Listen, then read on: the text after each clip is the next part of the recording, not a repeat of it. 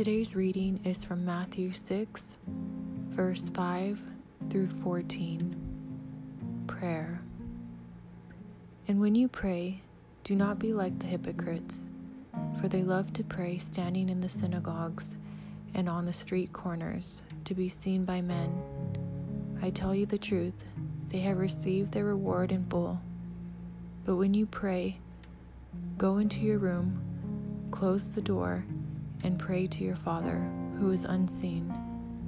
Then your Father, who sees what is done in secret, will reward you. And when you pray, do not keep on babbling like pagans, for they think they will be heard because of their many words. Do not be like them, for your Father knows what you need before you ask Him. This, then, is how you should pray. Our Father in heaven, hallowed be your name, your kingdom come, your will be done, on earth as it is in the heaven.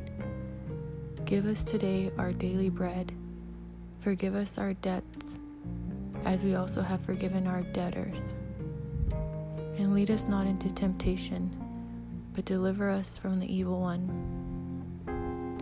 For if you forgive men when they have sinned against you, your Father will also forgive you. But if you do not forgive men their sins, your Father will not forgive your sins. Thank you for listening.